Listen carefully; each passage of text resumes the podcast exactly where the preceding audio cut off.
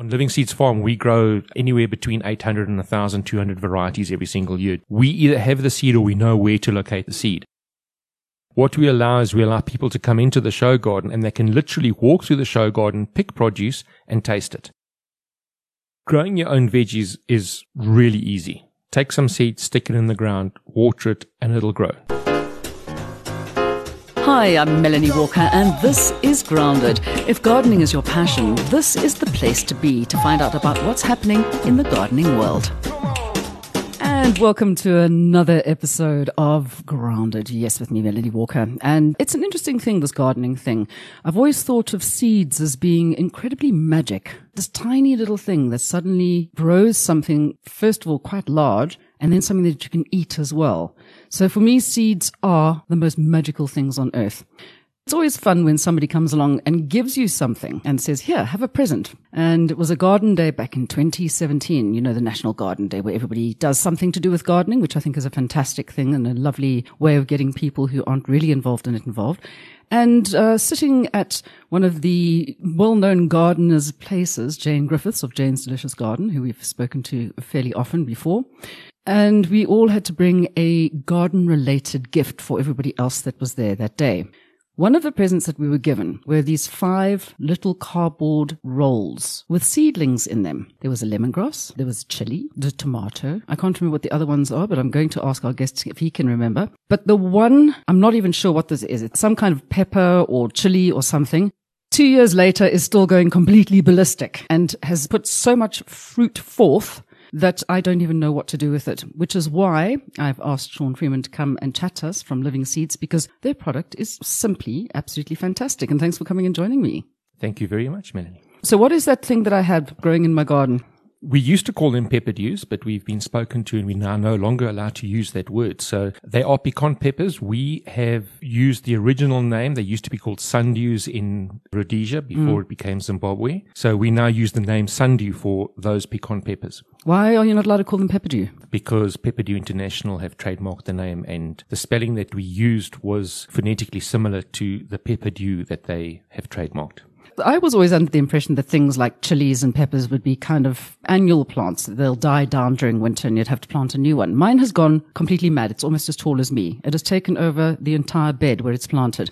Is that natural? Yes, it is. There's certain peppers, so a capsicum annuum, which are the sweet peppers that you normally buy in the shops. Mm-hmm. Those are normally annuals. All of the others will grow for multiple years. We know of a sundew plant down in the Eastern Cape that's about 15 years old. It's the size of a small tree. Okay, so I think I might have planted it in the wrong place then. I'm going to have to try and transplant it. But this is one of the things, I mean, I met you first a few years back um, where you had a tomato tasting. Yes. How many different varieties of tomato did you have there that day? I know I loved the Greek tomato was my favorite. Sure, Melanie. We normally try and do about between 30 and 40 tomatoes. Otherwise, it just gets too much. It becomes too, um, too overpowering and people start to lose the nuances with with all the different tomato mm. varieties. So we normally try to do about 30 tomatoes. So it's probably around there, about 30 tomatoes. And there were tomatoes there that were black and purple and orange and white and red and or, you name it, green tomatoes, the whole lot. I mean, I, who knew that there were so many different kinds of tomatoes? We do about 140 different types of tomatoes.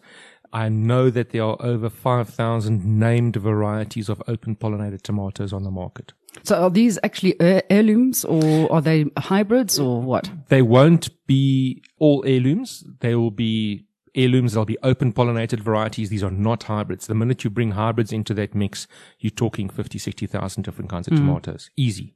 So what is the difference between then an heirloom, say, and an open pollinated? Why are they different? Okay, so an heirloom tomato would be a tomato that has a heritage being handed down through a family or, or through a community for X number of years. An open pollinated tomato would be um, a variety of tomato that breeds true to type, but mm-hmm. it could have been developed last year. Okay, so which ones have you got that are heirloom then? Okay, the tomatoes that we have over here, we've got green grape, mm-hmm. which is an heirloom. We've got tomaquet de, de Penjar Bombeta. okay, say that again. tomaquet de Penjar de Bombeta. Is that from Spain? It's from Spain. It's actually a very, very unique tomato, and I'll tell you about that now. We've got um, Yellow Boy, which is an heirloom, and then this is Blue Blue Cream Berries, which is an open pollinated. It's one of the one of the newer tomato varieties, but it breeds true to type. It's funny, we never really think of, I mean, I know we get beefsteak and we get like little baby plums or cherry tomatoes and things, but never thought like how many different types there are just in actual tomato itself. And we haven't even started going into all the other vegetables yet. Correct. Yeah. So a lot of people have this have this idea that there are three kinds of tomatoes. You get a, a salad tomato, a cherry tomato, and a paste tomato. Mm. And there are tomatoes for specific purposes. So a sauce tomato and a paste tomato are two different tomatoes. They There's, are? Definitely, yes. I didn't know that. One you want dry, and the other one you actually want some liquid out of it. Okay. There's tomatoes for sandwiches that don't lose a lot of water. So one of the problems when you're making a tomato sandwich is that you slice the tomato and it leaks a whole lot of liquid onto your slice of bread and it makes your bread all soggy. But then the ones that we're buying in the shop, what are they? They're just salad tomatoes. Those are a hybrid tomato. It's an it's an 80, 90 gram rock hard round tomato. It can be picked by a machine. It can be transported thousands of miles. It won't ripen. It actually has a gene inside it called a Rin gene, mm. which is a ripening inhibitor. So the tomato will will stay on the supermarket shelf for two weeks. You stick it inside your fridge. It'll live there for another three weeks. You pull it out and you can still use it. Whereas these tomatoes won't last more than a week. Okay, so I, I, think I'd rather have the ones which I've just picked off of a vine immediately, to be honest with you. Okay, but you were saying these ones, the ones with the very Spanish names, are very special. Why is that? It's called a storage tomato. So you can store these tomatoes over winter. Mm. Okay, and how you pick the tomato is you want the entire tomato vine to be bearing tomatoes. Mm. And right at the end of autumn, you lift the entire plant out of the ground with the tomatoes actually hanging on, on the vine. Mm-hmm. And you'll hang the vine up and just let the leaves dry up, but the tomatoes won't fall off the vine. They'll actually stay on the vine and they won't go rotten. And what will happen is these tomatoes will very, very, very slowly become raisins, tomato raisins. So air dried tomatoes. It's like an air dried tomato, but it literally dries on that vine and you can go through and pick tomatoes off this vine and use them throughout the whole winter. We've actually picked tomatoes, these tomatoes that had actually dropped inside one of our tunnels. We picked them five months later and you can still pick the tomato up. It's slightly wrinkled. You open it up, smear it onto, onto some bread and it tastes awesome. My goodness. What I like about getting older is that this thing that I have that you have to learn something new every day. Absolutely. And days like these, I'm learning more than just one thing every day, which is the way it should be. But one of the things I know that you do, and we're going to be talking about, okay, because um, if you're an obsessive com- compulsive chili eater, this is the place to be speaking about it. But before we get on to chilies, because I know we'll get in, dive down that rabbit hole and not come back again. Um, what did Italians do before they had pasta and tomatoes because tomatoes actually only got across to Europe in around about the 1600s. From South America, correct. From South America. And then it was only in the 1500s where Marco Polo brought back pasta. What did the Italians eat before then? I have no idea. it's been bothering me for a while. If anybody knows what they used to eat, if it was just like, you know, finding truffles and eating pig haunches or whatever, because they wouldn't have had potatoes. Salami. So they wouldn't have been able to make gnocchi. Salami. Lots salami. Of salami. But did they have herbs? You know, I mean, one asks these questions. Look at all the Mediterranean herbs that they have. Mm. But I'm thinking they, they didn't have tomato, and that is like the most important thing in Italian food. How can you have a pizza without tomato? Well, Seriously. The interesting thing is that the original tomato wasn't red. When they brought them over from South America, they were white. No, they weren't. Well, they were, close enough. They were purple. Close enough. They were yellow. Correct. The original. I'll keep going through all the colors until I get there. the original name of a tomato was Pomodoro, which yes. means golden apple. Oh my goodness. Okay. Now I've got that. That there makes a go. lot of sense.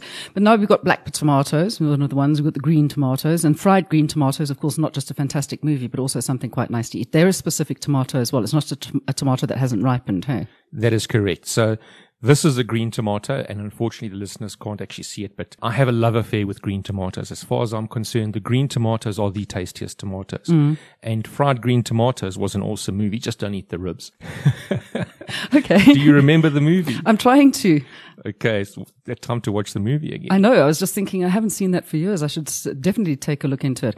All right, so we got the tomatoes, and then, of course, when we're going to make tomato pasta sauce, we will make something which has got a bit of chili in it. How many different varieties of chili are you putting out at the moment? We grow 240 varieties of chili. Yeah. Um, we sell about 100, I think it's about 150 varieties. I'm not 100% sure. What kind of chilies? I mean, everything from So- habaneros to. So we do everything from your sweet peppers. Mm-hmm. Um, we do about five or six different kinds of sweet peppers, different colors, purple, yellow, orange, red, etc. Then we do the mild peppers going all the way through to the super hots. We've been supplying Carolina Reaper seeds, which are the hottest chilies in the world. Um, and we do about 20 odd different types of super hot chili varieties. Okay, so which are the ones that um, they see? Have you seen this thing on YouTube with these people who have to eat one chili, the hottest chili in the world? Have you not seen it? Yes, I have. We actually run a, a chili eating I know, competition. I know. In Walkable of all places, and you're going to be running it very soon as well. I mean, why is there this fascination with chili? What is it with people that, you know, oh, are we going to have a chili eating competition? And I'm one of the people who's going to be first there and saying, give me the chili, I'll eat it. And have won many a, uh, a bet at restaurants eating like, you know, Vindaloo kind of Yes. hot, hot, hot stuff. So I'm quite happy doing it. But why is there this thing that people can't resist proving that they can eat hot chilies? I think the people that can really eat hot chilies get a massive endorphin rush. Uh, my wife and I go to Nando's. We go through half a bottle of Nando's sauce on Nando's account because it's just awesome. So we just love the hot stuff. And I went to a, a wonderful thing that they put on with, um, I think it was the Sunday Times, and they had a chili tasting competition where all the people from around the country sent in their particular little recipe. And they had a whole panel of us who were sitting there and going, okay, fine, we're going to taste all of these chilies and decide which is the best. I must tell you that later on that day, I was not a happy person. that is one of the problems with chilies. Absolutely. So I've brought you a chili now. It's uh, we released this variety. We got the variety about six years ago from Madagascar, and that that chili is called Saki Lani Lali. I'm pretty, Saki lani lani. I don't know what it means. That's the name, that was the name on the packet. Okay. I'm pretty sure you can smell the smell in the air. That fruity, fruity smell. It is abso- yeah. Ooh. absolutely outstanding. So it's not a super hot. It's it's in the same range as a habanero. It is one of the habanero or uh, one of the chinense varieties, but it is probably the fruitiest chili that I've come across in a long while. Okay, well, I'm going to have a taste of that, but probably just when we, we take a bit of a break, because otherwise I might not be able to speak for the rest of it. Now, you've also got some black peppers here, That is a purple jalapeno. a purple, but it's almost completely pitch black. Correct, yes. So as they ripen, they'll go red. But normally you'll you'll be buying green jalapenos to to stuff or, or put into a salad. Mm. So this one is purple. It is almost black, but it's called a purple. And when it ripens, it goes red. It becomes a lot sweeter when it ripens. Okay, so now your chili eating competition. Yes, Why do you do it? because we can. Why not? Okay, so you have, how many people have you had entering this now? So last year, I think we had between 13 and 15 people entering. Mm. And it came down to a chili eat off where we had, we actually had to put the two guys back to back and we gave them a bowl of chilies. And in that bowl, they had, they'd already eaten two Carolina Reapers. In that bowl, there was another two Carolina Reapers. There were three or four habaneros. Um, there was about, about 10 chilies in a bowl. And we put them back to back and we said, okay, fine, go. And the first person to finish the bowl won. And, um, it was, it, and they didn't die. they didn't die. No, they didn't die. But there have been reports of people dying from eating very hot chili. No, they haven't. Is that just an urban myth? It's a story. It's an it's an urban myth. Um, you get the occasional person that that might actually have a a pre-existing stomach ulcer that might need to be hospitalized, but no one's ever actually died or had a major medical condition from eating super hot chilies. Have they been blinded from it?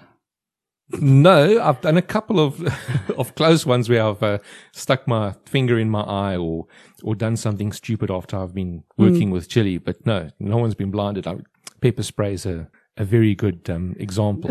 Okay, well, pepper spray, we're not going to keep away from us. I'll tell you that. Um, living seeds. How long have you been actually running the company for? And, and why did you start it? I mean, surely, you know, with all, all the big seed companies, you know, you're sitting here and thinking, well, I'm not going into any of the shops. I'm doing everything online. What on earth made you decide to do this? Melanie, it was never a business idea. First of all, Living Seeds has been going for, as a company, we're now going into our 10th year. I started collecting seed when I was 10 years old and I would walk past a bush and it was shedding seed and I'd put seed in my pocket and I just collected seed and it's just mm. something that I did. 22 years ago, we had our first child. And as you all want, when you want to feed your child the best things possible, and the only way to feed your child the best things possible is if you grow it yourself. And that is when I started collecting vegetable seed. And I traded with the Portuguese lady up the road and the Chinese guy down the road, and we just swapped seeds. And eventually people started phoning me and saying, I heard from so and so that you've got these strange seeds. I said, Yes, I've got. Mm. What have you got to trade? And I'd, I'd happily trade seeds. And what happened was there was a guy down in Cape Town called Steve Fenter. He owns an internet hosting company called Texo. Mm. And he was starting a magazine called Shared Earth. And he was looking for a subscription driver for this magazine. So he phoned me and he said, I want to buy heirloom seed from you. So I said, but it's heirloom seed. You, you don't sell it. You give it away. Mm. So he says, well, I want to pay you for the seed. So I said, ah, no, don't worry about it. So he said to me, okay, fine. I'll give you a website. I'll give you free, a free website for, I think it, I think it was the first year. And I thought, oh, yeah, okay, that's fine. I sent him the seed and I did nothing with the website. And his second or third edition, he needed a full space inside his magazine and he took a full page advert saying Living Seeds is launching their website.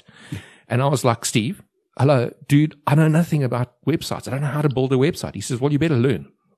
And that was it. So we launched Living Seeds in August of 2009.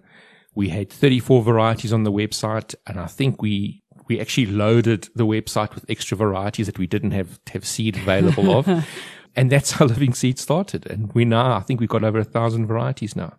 The the whole concept of she, seed sharing. Um, I, I, love the story. There was a wonderful book um, written by Ruth Ozeki, uh, All Over Creation, where they are seed activists. Yeah. And they go around saving seeds. And um, uh, it's just the most beautiful book. And I, d- I love that whole concept, especially down in the rural areas as well, where I know at one stage they were trying to stop people from sharing seeds down in Pondoland, I think it was. It was something quite bizarre, where they weren't allowed to share their seeds with anybody anymore. They wanted them to use GMO seeds. I don't know if it was some kind of, you know, trying to keep people subjugated and, and reliant on getting new seeds all the time. But it's a, almost like a lost art. There's been this amazing resurgence with people saying, Oh, have you got some of these and sharing plants? I've seen more and more of that happening. And also more and more of people coming in and wanting edible varieties. I mean, if you look at the way that garden centers have changed over like just the last five years, all the different varieties of edible plants that they have brought in at the behest. And I think from people just going in Correct. and saying, we're the consumers. This is what we want. Why yep. don't you have it? Have you found that because people are coming to you and saying, I want these, that you've actually gone out and found them?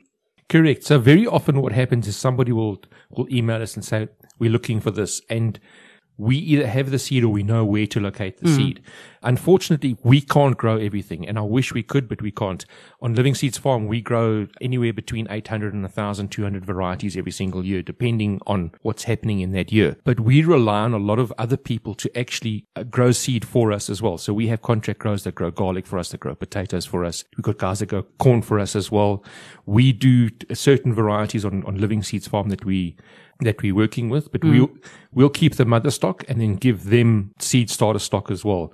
But that whole process takes years. So we've had people um, that have been growing for, for two or three years before we actually start supplying their seed because we need to teach them exactly what needs to happen. A lot of people think saving seed is just, it's, it's simple, but um, there's certain varieties that, that need a lot of knowledge behind it. No, because otherwise, I mean, if you're not storing them properly, if you do have them, all of a sudden you've got ergot and all that kind of weird stuff. Oh, there's wonderful, there's there's all sorts of wonderful things that can happen in storage or in the field, mm.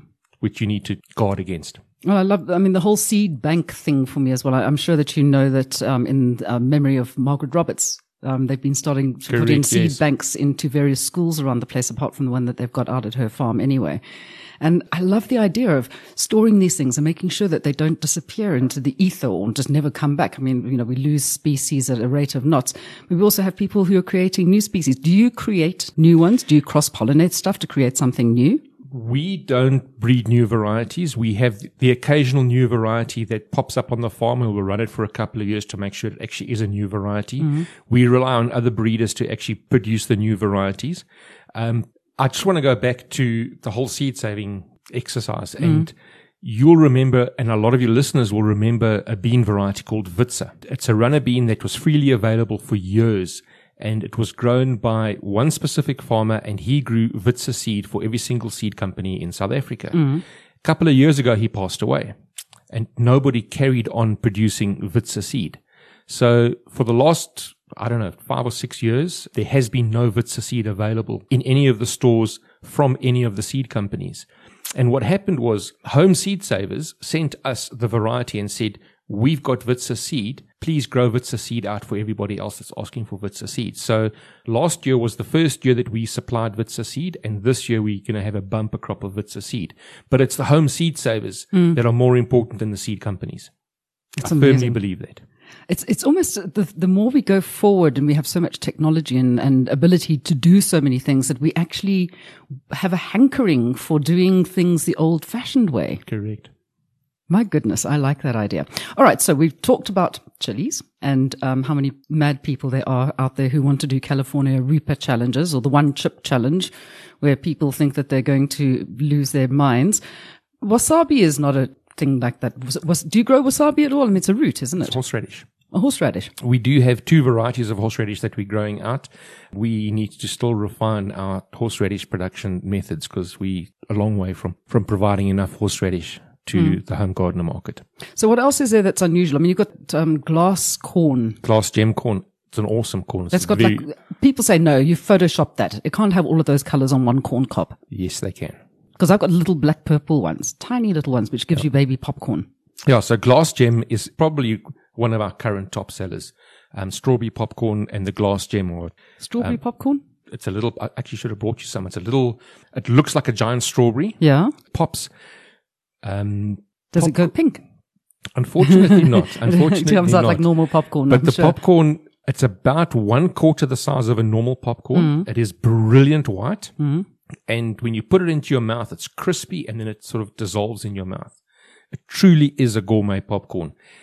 You only salt it. You can't put butter with it. If you put butter with it, the actual Mm. It corn melts, yeah. collapses. Yeah. So, I mean, why, why is there this amazing fascination with the glass gem? I think it's the colors. Mm. And it's an absolutely stunning corn. Now, that's not an heirloom corn. That is an open pollinated variety. It was produced um, by a farmer, and his name slips my mind, but it was produced about six years ago in the US from a number of years of line breeding Indian corn varieties. But uh, it's crazy. I mean, how, you look at that and you just think, how do they get that right? One of those anomalies almost, which just decided to stick around. But what other unusual things have you got apart from the corn? Right now, I've been playing with okra. So we do about seven or eight different kinds of okra, all different shapes, sizes, and colors. Um, we do about maybe 40 different kinds of lettuce. Um, we do over 40 kinds of cucumbers, beans, over 100 kinds of beans. I don't know what, what, what the un- unusual stuff for me.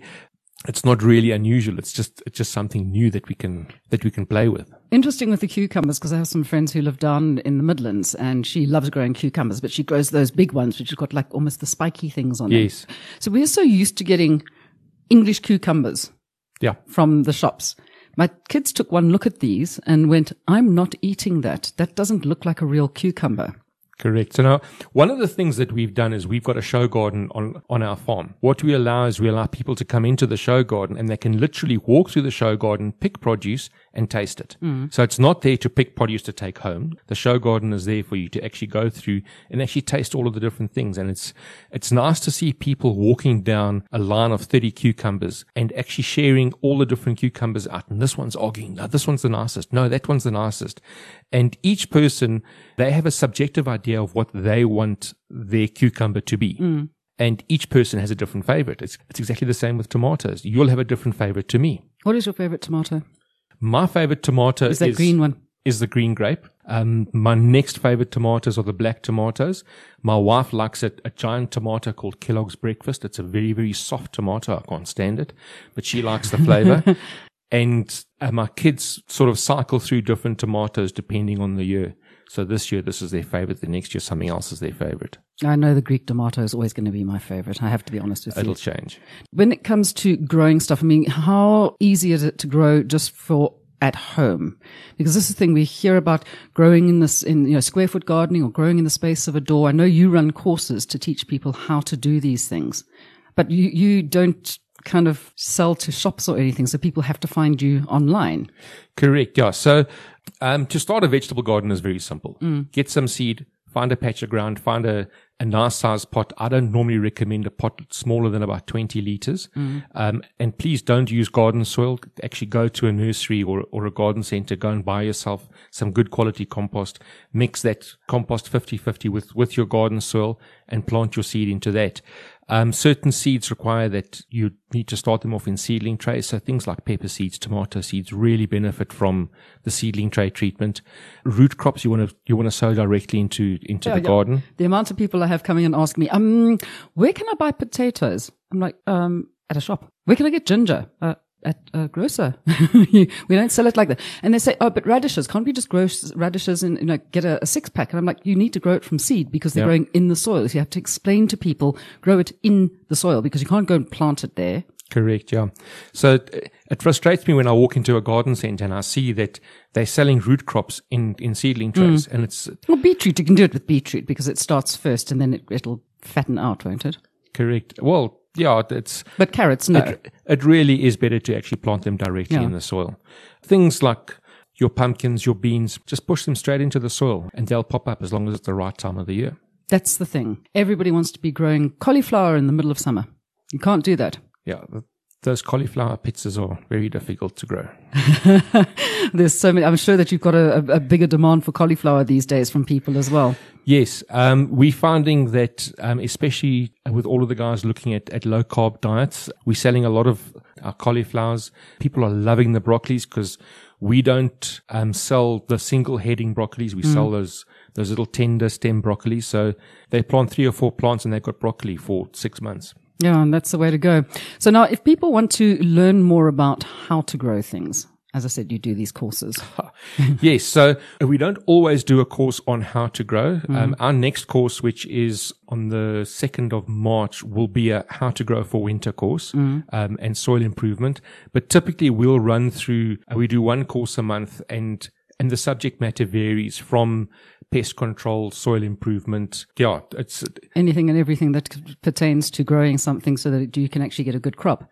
correct. Yes. And then, of course, you also got the Facebook page where everybody's asking questions all the time. Oh, um, Living Seeds Veggie Gardeners is a Facebook group. We have some awesome people on that group that are very knowledgeable, which is great to see. And all different techniques are discussed. So we've got people that do hugelkultur. We've got people that do Aquaponics. aquaponics Yeah. and hydroponics. And, it, and that's something that I got no knowledge of, but they, but they have the knowledge. So everyone's always helping each other out. And, um, it's a very, very good community. Okay, and if anybody wants to get hold of you, of course, that's livingseeds.co.za. And you can go on and have a look at all of the amazing fruits and things. I mean, because chili, is it chili a fruit or a vegetable? Fruit. Okay, is it a drupe or is it a, is it a berry? Um, It's a berry. I'll put you out of your misery. Blackberry is a drupe. We're going to have fun with this one. I love testing people on their berries. Banana is a berry. I did not know. Yes, a banana is a berry. There we go. Okay, so as we said, livingseeds.co.za, and um, I'm going to go and make myself a little smorgasbord with all of the wonderful things that we have here.